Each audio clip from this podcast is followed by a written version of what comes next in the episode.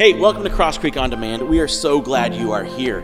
My name's John, I'm the lead pastor. We created Crosscreek to be a church for people who don't normally go to church. And so we've designed our Sunday environment, including our online environment, to be a safe place where people can discover God's love for them. We would love to connect with you when you are ready. Go ahead and scroll down and you can click ask a question, ask for prayer. Maybe you could find out how you could get here on a Sunday evening to join us live but we would love just to be a part of your journey in discovering God's love. When you're ready, we would love to see you in person. Until then, why don't you go ahead and click subscribe so you can be updated on Crosscreek's most recent messages. Thanks for joining us. Hey, welcome to Crosscreek. It's good to see you guys. My name is John. I'm the lead pastor here, and we're just so glad that all of you are here. Uh, if this is if you're new here, am I? Still got the reverb on? I know it sounds like I'm on a mountain speaking to the crowds, but now it's done. Oh well. It's fun while it lasted. Hey, uh, it's good to see you. If this is your, if you're new, we are just so glad you're here. Uh, we want to kind of get to know you in the easiest way we could possibly think of. So we have a microphone up here that. I'm just kidding. Um, wouldn't that be terrible? In the seat in front of you, in one of the seats in front of you, there should be a card that says welcome on it. It's a red welcome card. You fill that out, some really easy information about yourself. And then after the service, you can go to the table in the lobby where there's a big sign that says info. That's our info table. And you can hand that card to the person behind the table, and they will give you a free gift. And we just want to give you a gift because God loves to give. And so we kind of want to be like Him and give gifts. So if you could do that, that would be great. If you're watching online, thank you for watching wherever you are, whenever you are. We call it Crosscreek On Demand because not everybody can be here on a Sunday. And so we want people to be able to be a part of what Crosscreek is doing whenever they can do it. So uh, you're joining us for a great Sunday, part three of a series that we're calling Accepted. And the reason, uh, let me explain why we're calling it Accepted. We're exploring this idea uh, this idea that people who were nothing like Jesus, people who were completely different than what Jesus was like, loved being around Jesus. Like people who, who, you would never, who would never step foot in a church, people who might watch church online, but they're a little scared to come in person, they're nothing like Jesus, loved being around Jesus. And so the question was, why? Why do they love being around Jesus? Because he accepted them. He accepted them. Often when we hear the word accepted, we think agree with everything they think and do. That's impossible. That's not really what accepted means. Accepted means that I see you as a person worthy of value and honor. I see you. I see you as a person, an individual, and you are worthy of value and honor. And that's how Jesus treated people. And so the last two weeks, we've been going through this idea. Uh, we saw that Jesus accepts cur- the, those who are curious. You're like, hey, there's something about you, but I want to know more. He accepts the questions. Hey, so what about this? What about that? Last week we saw that he accepts skeptics. You know, there's something about you, but I, I don't know about that. The whole rising from the dead, I don't know. He accepts people like that. He says, I see you as a person worthy of value and honor. Come ask your questions. No question is too scary for Jesus. So this week, we're going to talk about something, well, if you're new, let's just, I should do that. If you're new and a friend has invited you, this is the topic they were hoping I wasn't going to teach on. Okay? This is the topic they're like, okay, I, if, as long as he doesn't talk about money and what I'm going to talk about will be good. So, what I'm going to talk about tonight, do not blame your friend for this. I didn't tell anybody what we were talking about tonight. Um, they might regret their invitation. Not every week is like this, they might say. And that's probably true, because today, my friends, get ready for it. Today, we're talking about sin. Oh. And sin is not always a fun thing, but you know, to lighten the load a little bit, to make it a little, maybe a little safer, I want to I want to do something fun. So I'm going to invite three men up. They already know who they are, so they can come on up. And we're going to have a little fun first. Because, you know, I want to trick you into thinking sin is okay to talk about. I guess I shouldn't have told you that. So these guys, whether you know it or not, this is, this is Nate Moody. I'm not short, he's abnormally tall. This is Nate Moody. This is Aaron Fiedler, and this is Ken Silva. And these guys, along with um, Luke Summers, who is our band director, are actually our executive leadership team here at the church. So that whole Safe Spaces campaign that we're doing to raise money for the parking lot, I said, hey, we need a new parking lot. Let's raise $5,000, $10,000. And they said, that's lame. Let's raise 15 and give 5,000 to a foster care organization. And I said, okay, good job. So this is, this, this is for you. So this is our ex- executive leadership team, and since they're all guys, I call them fellows. So, so they are our executive leadership fellows, ELFs. These are our elves.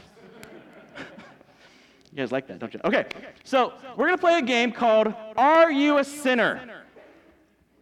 I'm gonna stand over here. so we're gonna ask you a few questions. And you only have to write yes or no. Nate, right now, yours says on, but it's actually should be no. I was trying to figure that out. Yeah, it's yes or no. So we'll ask you a question. All you have to do is answer yes or no. Okay? Good? All right. Nate, you're the only one who didn't wear your sweatshirt. Okay. Have you. Uh, wait, there's supposed to be music right now, isn't there? There you go. Okay. Here's the first question Have you ever cheated on a test? Your whole life. Ever cheated on a test? Aaron? Oh, good job. Okay, so far, good. Okay, next question. Have you ever fallen asleep in church? Not yet. let me, let me, have you ever fallen asleep in this church? Nice. Just so you know, there's always one every Sunday, and I know who you are. Have you ever lied to your kids, Dad?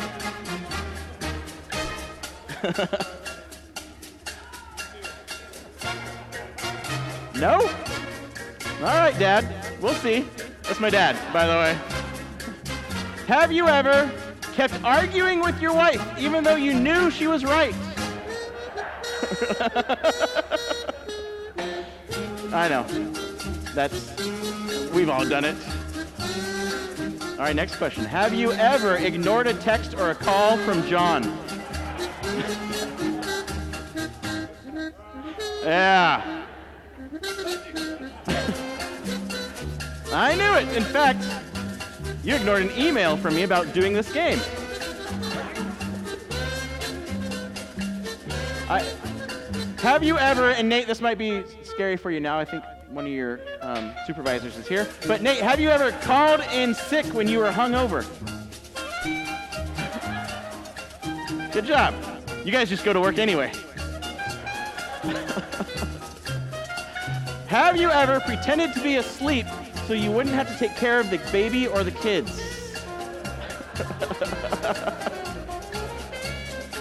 I've never done that, just so you know. I think we have one or two more. Have you ever been arrested? Phew, okay. And have you ever lied during this game? Hey! Good job. Thank you very much. Appreciate it. Thank you, uh, you bunch of sinners. So we'll be. Um, if you're interested, we'll be uh, having interviews for new executive leadership team members. Thanks, guys. Appreciate it. So, sin. I know you were safe for a while, but isn't that a fun word? Isn't that great? She's like, man, I am so glad I got to come to the sin message. It's a weird word. It's this weird religious word. Like you don't use it normally. We've talked about this before if you've been here before. Um, it's not like you go to your, your coworker who turned in their assignment late or whatever, and they're like, You've sinned against me. Right? It's a word we use in religion. It's a religious word, and it usually brings up one of three responses, sometimes a mix. And whether I think whether you know you're a Jesus follower or not, by the way, if, if you're checking out Christianity, if you're checking out what this Jesus thing is, you wouldn't call yourself a church person or a Jesus follower right now. We made this church for you. You are in the right place. You are watching the right message online. But whether you're a Jesus follower or not, when we bring up the word sin, usually has one of three one of three feelings. First one is, I don't care. Right? Call me a sinner? I don't care. We're going to talk about that next week. Okay? I don't think there's, there's a note if you're taking notes. This is more like for me. So I don't care. Bring up sin. Another one, anger. Right? Sin brings up this feeling of, of anger. How dare you? You don't know me. You don't know what I've been through. How dare you say that I am a sinner, that I've sinned? Yeah, I might have made mistakes, but I'm not as bad as, you know, those guys that were on stage. or shame. Bring up sin. And the first thing you think is, you're right. I am a sinner. I am horrible. In fact, you don't even know the half of it. There's this cloud of shame that I feel just follows me wherever I go.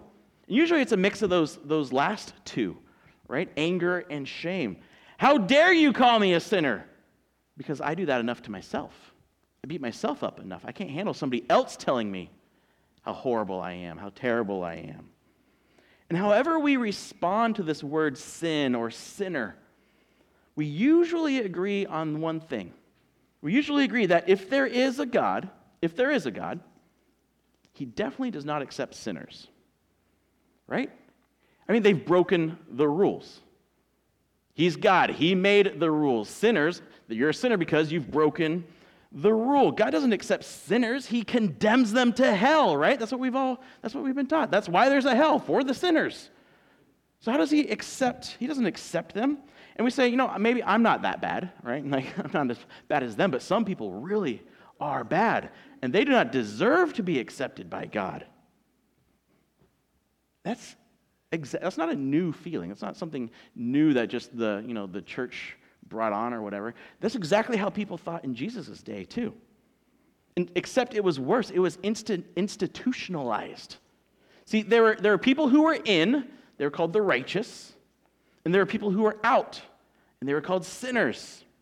And the righteous people even had rules about eating with, associating, or even touching sinners.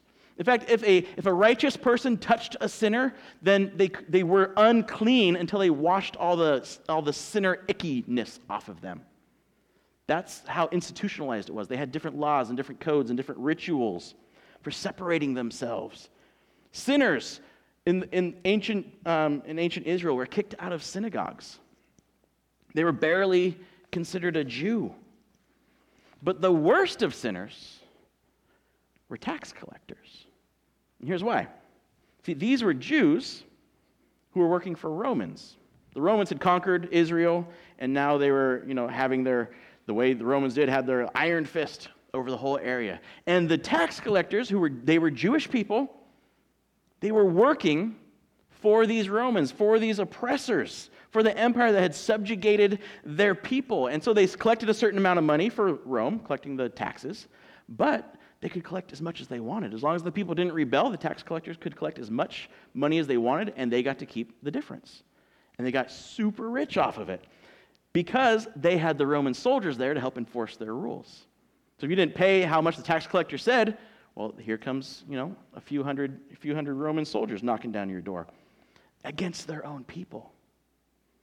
And so, because they weren't allowed in synagogues, because they weren't allowed in the religious life, because they were traitors to their people, they were separated from their people, from their heritage. They were separated from their God. And everyone, including the sinners, knew there was no way God accepted sinners. Everyone knew God hated sinners until Jesus came. Everyone was positive God hated sinners until Jesus showed up. Everyone agreed on it. Even the sinner said, No, God doesn't accept me. Until a man who claimed to be pure righteousness in a body started touching unclean people, started eating with these unclean, dirty sinners. And Jesus not only hung out with these people, and they not only liked him, he accepted them and he enjoyed them. Like he enjoyed being with them, he sought them out to hang out with them. And so, a perfect example of this, of this um, change in the way people saw how God saw sinners, comes from the story that we find in one of the eyewitness accounts of Jesus' life that we call the Gospel of Matthew. It's actually just an eyewitness historical record written by one of Jesus' disciples named Matthew. See, Matthew knew how bad tax collectors were because Matthew was one. Matthew starts out as a tax collector. And the, the passage we're going to look at tonight is actually kind of an autobiography that Matthew wrote about how he met Jesus, how his life was changed by Jesus. And what's interesting, really, really quick, about why I believe that this is actual historical account, besides going through the dates of the manuscripts and all that kind of thing. The Gospel of Matthew is the gospel that talks the most about finances. The, the gospel that talks most about money and makes details about who was carrying the money and how much they paid for this and that, that type of thing. Something you would expect a former tax collector to include in his eyewitness account of Jesus' life. Isn't that cool? Anyway, that's, that's if you want to nerd out with me, we can talk about that later. But here's, here's what we're going to see tonight. Here's what this, this autobiography, basically, of Matthew shows us that Jesus' acceptance is appallingly offensive because it is unbelievably inclusive. Jesus' acceptance is appallingly offensive, and we'll talk about that, and you might get offended because it is unbelievably inclusive.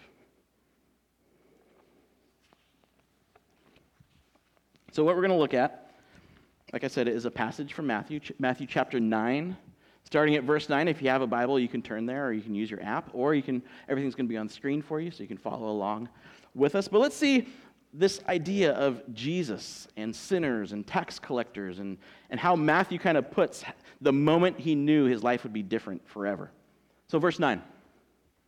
As Jesus went on from there, there is, uh, maybe you've heard the story of Jesus was teaching and he was in this house and it was totally packed. And these guys came with their friend who couldn't walk and they made a hole in the ceiling and they lowered him down. And Jesus was like, hey, awesome, you can't walk, but your sins are forgiven. And everybody got mad that he could, said he could forgive sins. And he's like, oh, you don't believe I can forgive sins? Okay, get up and walk. And he starts walking and everybody gets, everybody's like, whoa! And the religious leader's like, kill him! And Check it out Matthew 9. Read it for yourself. All right. As Jesus went from there, he saw a man named Matthew sitting at the tax collector's booth. Follow me, he told him. And Matthew got up and followed him. And nobody could believe it. I think the reason it's so quick and short is because everybody was so stunned they didn't say anything. Right? It happens so quick. Matthew's like, oh, okay. And he just goes. No doubt, Jesus' disciples had some serious feelings about this. The, the disciples that we, we talked about in week one, John and Andrew, these guys were, were um, devout, religious, Jewish guys. They, they, we find them, they're already disciples of John the Baptist, and then they, they grab onto Jesus. I think they have some feelings about Jesus saying, Hey, sinner, come hang out with us. They've been taught since they were little boys that you don't hang out with those people. Their moms will not be happy about this. and then Jesus has a disciple named Simon the Zealot. Not Simon Peter, that's a different Simon, but Simon the Zealot, who most likely was a freedom fighter against the Romans before he started following Jesus. So you got this guy who completely sold his people out to Rome, Matthew. You got Simon the Zealot over here, and now they're going to get to hang out for three years. They have some serious questions, I would think. And look at this Matthew hadn't asked to follow Jesus. Right? He was like, Jesus, you know, I, I'm sorry. I want to I wanna follow you. I want, whatever it takes, I want to be I want to be one of your people. Matthew didn't say anything. He didn't say, Lord, forgive me, for I have sinned. Jesus initiated this. He actually pursued Matthew. He purposely walked by his booth as a, as a way to say, hey, follow me. Follow me. The same words he used for all the other disciples. Meaning, not just like walk behind me and, you know, see what I do, but be one of my main guys. Be one of the 12 guys. Out of all the billions of people in the entire history of the world, there's going to be 12 that follow me. Matthew, you get to be one of them. You get to be one of the main guys in bringing God's kingdom to the earth and it gets worse. Or better, depending on you know, what, what side you're on here. While Jesus was having dinner at Matthew's house, Many tax collectors and sinners came and ate with him and his disciples. When the Pharisees, the, re- the religious leaders, saw this, they asked his disciples, Why does your teacher, uh, let me do it when I, when I read the kids' storybook Bible, this is how the Pharisees talk. Why does your teacher eat with tax collectors and sinners? You don't want to be a Pharisee. See, the ultimate sign of acceptance in that culture was sharing a meal with somebody, was going to their house. Remember Nicodemus? We talked about that um, last week, how he went to see Jesus at night because he didn't want people to see him associating with Jesus. He didn't want to kind of give him legitimacy yet. So being, a, being seen with somebody in their home, eating a meal is like, I am one of you. I am with you.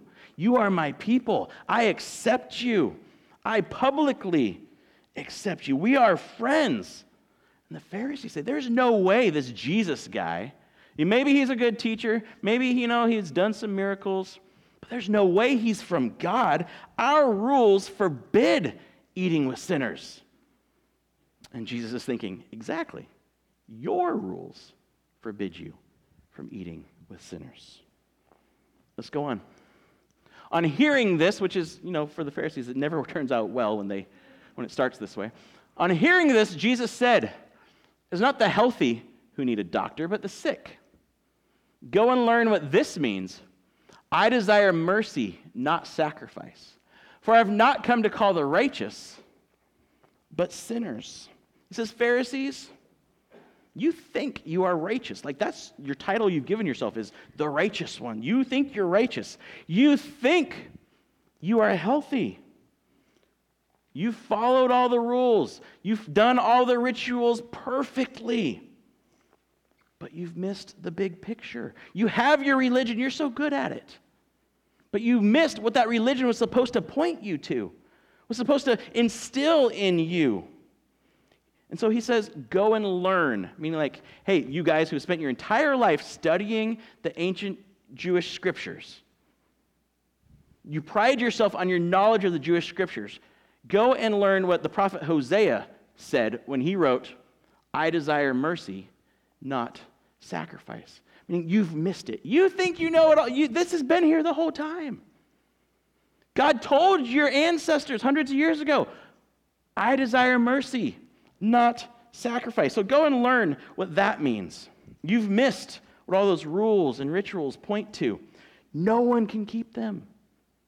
No one can keep the rules. The rules weren't there to make you better, it's to show you that everyone is separated and sick. Everyone needs restoration and healing. And God wants to offer you that, Pharisees. He wants to offer you mercy and forgiveness, and for you to offer the same to others. That's why He gave you this position. That's why you've studied this. That's why He gave you the scriptures to change your heart towards people. But all you do is judge. All you do is trick yourself into thinking you're not that bad. You assume, and you know what that does, you assume you're healthy. You've deluded yourselves into thinking you can be good enough to earn God's love. Like, oh, look, God, I, you know, I washed the proper way. And God's like, oh my gosh, you're in. I mean, like, the water fell perfect, and they had this way of washing, so the water fell perfectly down. The, wow. You controlled water. Awesome. See, here's the thing God's love is not something to earn, God's love is something to accept. You can't earn God's love. If you have kids, can your kids earn your love? Or do they have to accept it and rest in it and trust you in it? See, God's love is not something to earn, it's something we get to accept. And Jesus says, in fact, still talking to the Pharisees, in fact, in trying to keep your deluded self righteousness going, you have pushed away the people God has been trying to reach. The people that, that Jesus says, I came for. You've set yourselves above them to make yourselves feel more secure. Just a moment. See, Pharisees, you say, at least, you know, at least I'm not as bad as them. And Jesus says, no, you're not as bad as them. You're worse.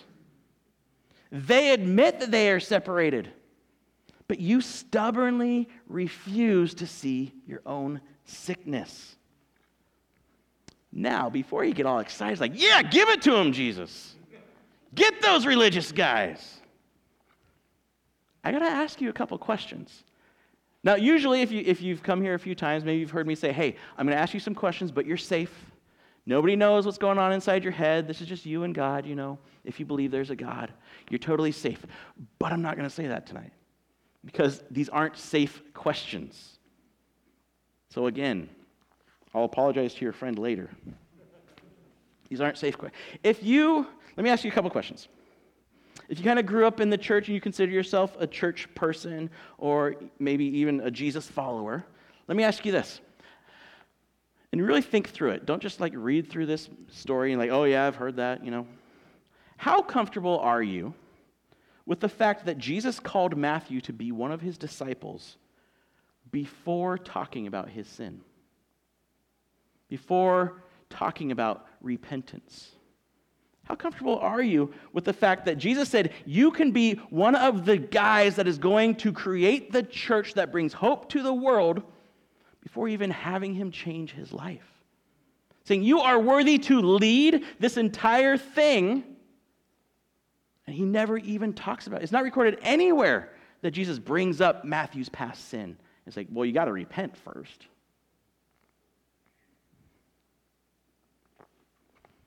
Now, maybe this is an all play, this is for everybody. If you were Matthew and you're sitting there, and Jesus says, Follow me, be one of my guys, be one of the people that's going to tell the world how much God loves them. If you were, if you were Matthew, are there things in your past, maybe in your present, that would make you think you should turn down the invitation? Well, no, I can't. I'm, I mean, you, Jesus, remember what I remember that? I mean, it was it was it was just yesterday. You follow, be your guy, follow you. Or maybe there's there's things you wouldn't want Jesus to find out because then he'd say, "No, you, you're not in."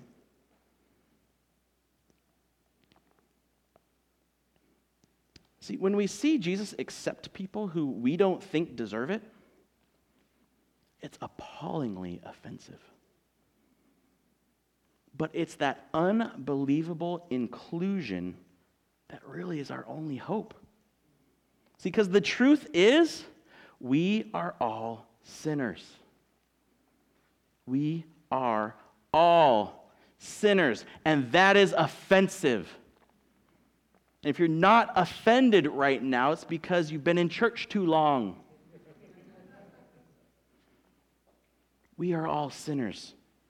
None of us deserve, none of us are good enough to be accepted and included because we have all sinned. And when I say sinned, you might have all these different ideas. What, what really sin is, is what we call breaking the law of love. Jesus was asked, What are God's top laws? And Jesus said, Love God with everything you are your time, your money, your, your devotion. Love God with everything you are and love your neighbor as yourself.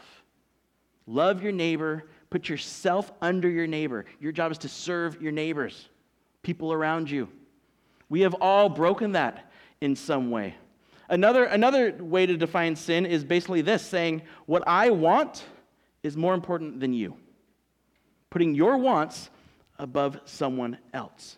We've all done that in some way. We have all broken the law of love. And this idea that we're all sinners, the reason it's offensive is because most of us have given into, in, given into the delusional self righteousness that, eh, we're not that bad. Yeah, I'm not that bad. I mean, there's a part of us, whoever we are, whether we're church people or not, there's a part of us that, like the Pharisees, says, I'm not as bad as those sinners. You know, you know those people, I'm not as bad as them. You know, I, yeah, you know, I, I'm not, I don't, I've made mistakes, sure. And so we don't, we, we substitute the word sin, I've sinned for, and we've talked about this, mistake, right? But what do you call, what, I mean, a mistake in math, you make a mistake in math, you erase the number and you, and you fix it, right? You move on. You didn't do it on purpose, it just kind of happened, you weren't paying attention. But what do you call a mistake you do on purpose? Over and over when you know it hurts somebody else, that's a sin. It's a sin. You can't just go back and fix it. It has happened, right? We're not mistakers. We are sinners. I mean, maybe you are, you know, maybe you're better than the guys who are leading this church. Maybe you only lie once a day. Just a little white lie to your kids because, you know, they want snack time, but no. Or you, they hear the ice cream truck, they hear the music, and they're like, what's that? And you're like, it's the nap time man. right? I know parents that have done that. yeah, that was my dad. so one, one little lie a day, no big deal. Maybe one judgmental thought a day. You're driving in Salem, somebody cuts you off, as always happens, and you have a judgmental thought, right? Because at least you don't drive that way. So one lie a day, one, one judgmental thought a day. You get angry when you shouldn't one time a day. So three, three times a day you make mistakes. You sin. Three times a day. For 10 years, and I did the math earlier, Nate, if you do that, you know, three sins a day for 10 years, that's 10,950 sins. You're not that bad.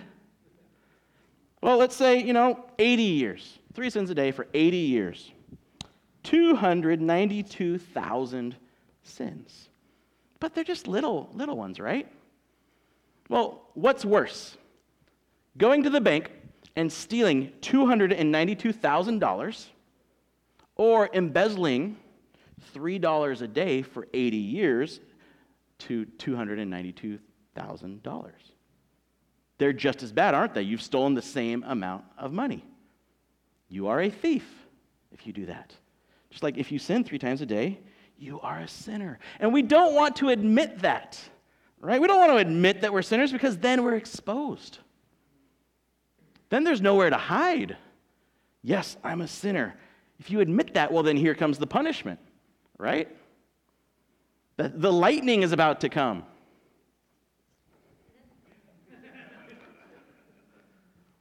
but listen.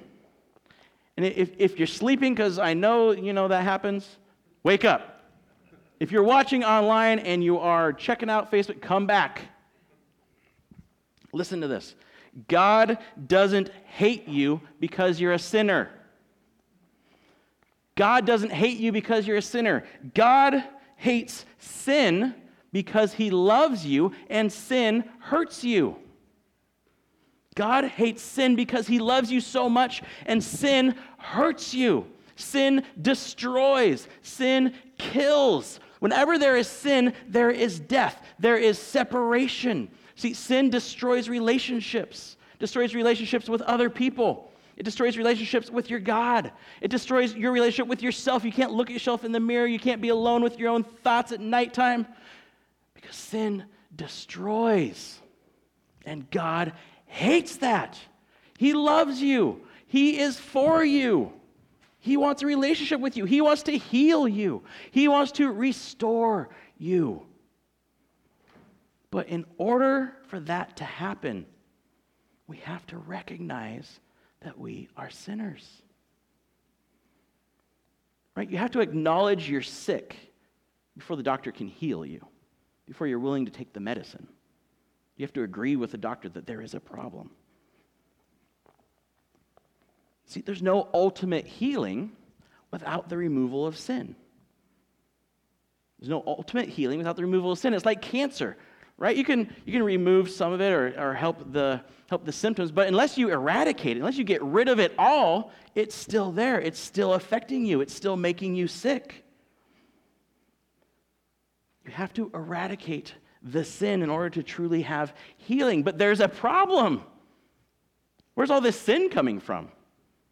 Who's, who's making all this sin happen? You are. I am. So God hates sin, wants to get rid of it, but loves you, doesn't want to destroy you. And so he made a way to destroy sin without destroying you.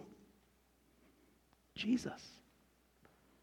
Here's the whole point. Jesus took our punishment on the cross, our punishment for all the people that we've hurt. He took our punishment and then he rose from the dead proving that he has the power to destroy sin and its ultimate effect, death. And he has the power to give us new life. Jesus' death and resurrection is the cure, the only cure. See, the cure isn't just sinning less, right? Just like cancer, it always grows. Even if you have a little bit, it grows. And it's not just cleaning up the outside and, you know, going through the rituals, making sure you come every Sunday and, and you read your, that's not, see, that's what the Pharisees were trying to do, is try to be clean on the outside. Well, Jesus said, you're clean on the outside, but inside you're rotten tombs, which is gross. Jesus was gross. See, it's not, it's not trying to sin less, it's not trying to do all the religious things. It's trusting that, it's, it's acknowledging that you're not a mistaker. You are a sinner that needs what everyone needs forgiveness. It's trusting that Jesus' death paid the penalty of your sin, and his resurrection destroyed its power over you. It's trusting Jesus to heal you, to restore you to a perfect relationship with your heavenly Father, to give you new life, and then loving others the way he loved you, and restoring and healing relationships with them. See, forgiveness restores and heals relationships. And it's something we all need. Forgiveness restores and heals relationships, and it's available to everyone. It's unbelievably inclusive. And Matthew experienced this firsthand. This passage, like I said, is an autobiography of one of the worst sinners who experienced true love and unbelievable acceptance. It's the true story of God pursuing those who have been pulled away by sin and pushed away by the self righteous. And Jesus' acceptance changed his life forever. And it can change yours too. So you might be asking, how? How can it change my life? How do I, how do I get started in this? How do I accept the acceptance? First, admit what you already know and what we already know. You're not a mistaker, you're a sinner. We all are. You're not a mistaker. You did it on purpose. You're a sinner. You're not admitting anything your spouse doesn't already know. So admit you're a sinner. Ask and then ask for and accept God's healing and forgiveness. It's that simple. Admit that you're a sinner and then ask for and accept God's forgiveness through Jesus. And then, if you want to go the extra step, I didn't put this on here, but you can write down, offer it to others. Offer that love and acceptance to others. And don't tell them it's because you're a nice person. Tell them it's because Jesus changed your life. That's why you can offer it to others. And if you want that life, if you want that forgiveness, if you want that acceptance, there's no magic prayer, there's no, you know, ritual of chickens and goats and things like that. Just tell them. Tell God. Yes, I'm a sinner. I know I am a sinner. Thank you for sending Jesus to die for me. I accept his payment. I accept your forgiveness. Come into my life. Make me new. I want to be yours. It's that simple. It's that easy. If that's something you want to do, we can talk about that afterward. If that's something you can do it in your head right now. We just ask, fill out a card that says connect and let us know what happened so that we can walk you through it. So we can say, hey, that's awesome. Here's, here's your next step. You know, here's how to grow in that. Here's how to like, really understand what's going on. Jesus' acceptance is appallingly offensive to those who don't think they need it. But it's unbelievably inclusive to those who know they do need it. And we're all invited to experience true healing and restoration. We're invited to experience it, but are we willing to admit we need it? Jesus accepts you. Jesus loves you. Jesus is for you. If he wasn't for you, he wouldn't have died for you. So Jesus accepts and pursues sinners like you, like me, like Matthew. I'm going to pray, and as I do, I'm going to invite the band up because we got to finish on a song tonight, I think. So I'm going to invite the band up. They're going to set up, but let's all pray together. Heavenly Father, thank you that you accept a sinner like me, that you pursue sinners, that you died for sinners. Lord, thank you for your offer of forgiveness. Thank you for the power to make us new. I pray that you give us the courage to admit what we already know, what you already know, that we are sinners, and to accept what you freely give forgiveness and acceptance and love and belonging. Thank you for everything you are doing and everything you are. In Jesus' name, amen. Let's stand and sing one more song.